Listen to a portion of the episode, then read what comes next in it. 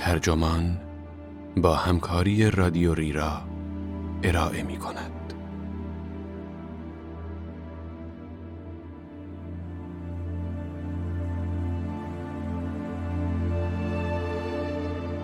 چرا دیگر کسی نمی‌تواند رمان‌های ویرجینیا وولف را نقد کند؟ این عنوان یادداشتی است به قلم ماریا آلبانو که در جولای 2021 در کریتیک منتشر شده است و ترجمان آن را در زمستان 1400 با ترجمه علی امیری منتشر کرده است. من نازنین شکرابی هستم.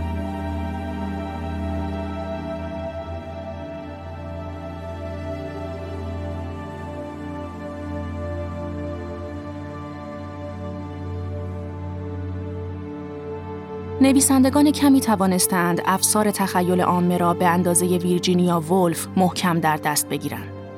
او در زمانه‌ای میزیست که با استعانت از کلمات ملکه ویکتوریا هنوز به زنان به چشم انیس و مونس مردها نگریسته میشد. در چنین فضایی او برای زمیمه ادبی تایمز مرور ادبی نوشت و استقلالش را نخست از این رهگذر به دست آورد و سپس چاپخانه خودش را تأسیس کرد و چندین رمان، داستان کوتاه و مجموعه مقالاتی پیشرو منتشر کرد. او بسیار به تغییراتی که عصر جدید با خود آورده بود حساس بود و باور داشت که ادبیات باید حق مطلب را درباره پیچیدگی‌های آگاهی مدرن ادا کند. به همین خاطر فرم رمان را به کلی متحول کرد. شهرت او هرچه باشد نابجا نیست. با وجود این، از وقتی که فمینیست‌های دانشگاهی آثار وولف را در دهه 1960 احیا کردند، متون انتقادی درباره او نوشته شد که ماهیت یک طرفه‌ای داشت. در این باره نکته‌ای هست که باید گفته شود. شاهکار مدرنیستی همچون اولیس اثر جیمز جویس هم دست کم در معرض برخی مذمت‌ها قرار می‌گیرد. اما عظمت وولف در تمامی جنبه‌های آثارش گویی بیچون و چراست و مخالفت با آن به معنای این است که آدم خودش را زیر سوال ببرد. در چنین فضایی منتقدان وولف که زیاد هم نیستند، به این اتهام که فقط می‌خواهند نویسندگان زن را بر مبنای جنسیتشان کم ارزش جلوه دهند، از میدان بیرون رانده می‌شوند. شاید به دلیل قنای نوشته‌های خود وولف و نوشته‌های دیگران درباره او باشد که خیلی‌ها با او احساس نوعی صمیمیت و از همه مهمتر همزاد پنداری می کنند. انکار عظمت چنین نویسنده‌ای نه تنها وولف را بلکه همچنین طبقات پایین‌تر جامعه را که او به نمایندگیشان انتخاب شده متزلزل می کند. افسون شخصیت وولف به نوعی توجه اذهان به هنرمندی او را تحت شعاع قرار می دهد و او را بدل به قهرمانی می کند برای هر آنچه که مردم نیاز دارند. قهرمان فمینیسم و دگرباشی زنانه، قهرمان ازدواج‌های نامتعارف، قهرمان بازماندگان تعرض جنسی، قهرمان مبتلایان به اختلالات روانی. رمان‌های او اگر خوانده هم بشوند، نه چندان در پرتوی شایستگی ادبیشان، بلکه از منظر تقلیل گرایانه سیاست‌های هویتی ستوده می‌شوند. وولف در طرفداریش از فرم جدیدی برای رمان پیشنهاد کرد که ادبیات را باید از قید و بند تمام چیزهایی که تاکنون دست و پاگیرش بوده اند رهاند. چیزهایی مثل دلبستگی آمرانه به جزئیات مادی، پیرنگ سنتی، شیرینکاری‌های نمایشی، راوی واحد، قهرمان برجسته و موضوع مهم. وولف می‌اندیشید که ادبیات باید آینه‌ای در برابر زندگی بگیرد و زندگی با عبور از خط سیری که دارای آغاز، میانه و پایان است، فاصله زیادی دارد. زندگی بی‌قاعده است و وظیفه رمان‌نویس مدرن بیان افتخیزهای آن است. این کار وظیفه‌ای بود که او مصمم بود دست کم خودش از رهگذر آثار داستانیش به سرانجام برساند. این چنین بود که رمان‌هایی مثل خانم دلووی به سوی فانوس دریایی و امواج پدید آمدند که تعمقات، تأثرات و هوس‌های مردم عادی را در یک روز عادی بیان می‌کردند. این رمان‌ها محل تلاقی امور پیش پا افتاده و مسائل عمیق بودند و وانمود نمی‌کردند که می‌توان به سادگی از طریق رمزهای زبانی مرسوم ترجمان روح بود. با این حال هیچ روش بنیادینی وجود ندارد و هر رمان را باید به مثابه اجرای ایده‌ای در تحول دائم و آزمایش فنونی در نظر گرفت که هرگز به یک بوتیقای نهایی منتهی نمی‌شود. از آنجا که به لطف آزمایش‌های دائمی او رمان دیگر هرگز مانند قبل نشد، می‌توان بحث کرد که آیا استفاده مبتکرانه او از فنون گفتار، اندیشه و آگاهی محققان را بیش از همه افسون کرده است یا نه. خواننده عادی که همه روز را صرف وراجی‌های پیش پا افتاده و رویدادهای معمول کرده و حالا بالاخره فرصتی برای فرار از ملال رفت و آمد روزانه به محل کار و خانه یافته، شاید خوش نداشته باشد به خودش بیاید و ببیند که دارد درباره پامچال‌های شکوفا، مغازه‌های خیابان باند و سرفکندگی لوئیس از لهجه غیر انگلیسیش می‌خواند. اینکه خواننده عادی خوش دارد داستانها آغاز و پایانی داشته باشند دلیلی دارد و فرانک کرمود منتقد ادبی بریتانیایی آن را بسیار بهتر از آنچه در توان من است توضیح می‌دهد. او می‌گوید که ساختار سنتی روایت پدید آمده است تا نیاز بسیار خاص بشر به معنا را برآورده کند. ما که در میانه راه ابدیت قطار این جهان را سوار و از آن پیاده می‌شویم، به دنبال داستان‌هایی هستیم که در آنها اتفاقات غایتی دارند و اضطرابی که مخلوق نامنتظرگی روزمره است موقتاً از میان می‌رود.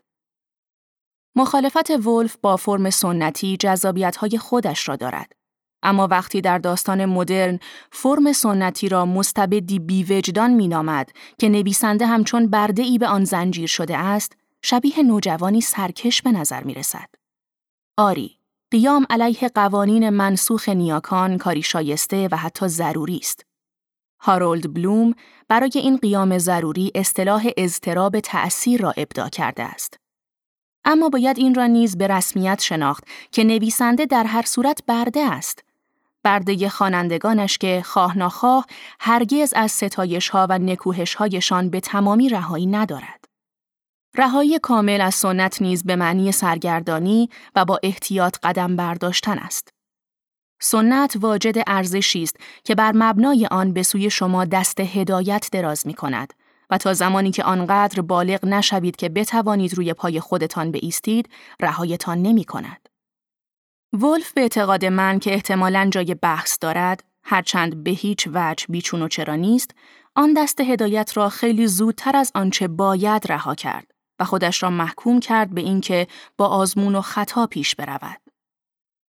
اینکه وولف نویسنده آزاد را تحسین می‌کند و اصرار دارد که چیزی به اسم مواد خام در خور داستان وجود ندارد، نتیجه اسفبار دیگری هم دارد و آن این است که راه را برای گونه‌ای از نوشتار بد که بی‌دلیل محبوب است هموار کرده است. بهترین نمونه این نوع خاص نوشتار بد که با دست و دلبازی بیشتر به آن نویسندگی تجربی میگویند، کتاب دختر، زن، دیگری است که برنده جایزه بوکر نیز شده است.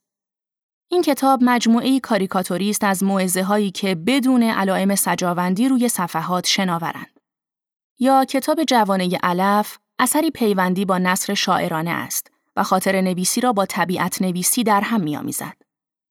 نویسنده این کتاب، الیزابت جین برنت، خودش را شاعر زیست بومی می نامد.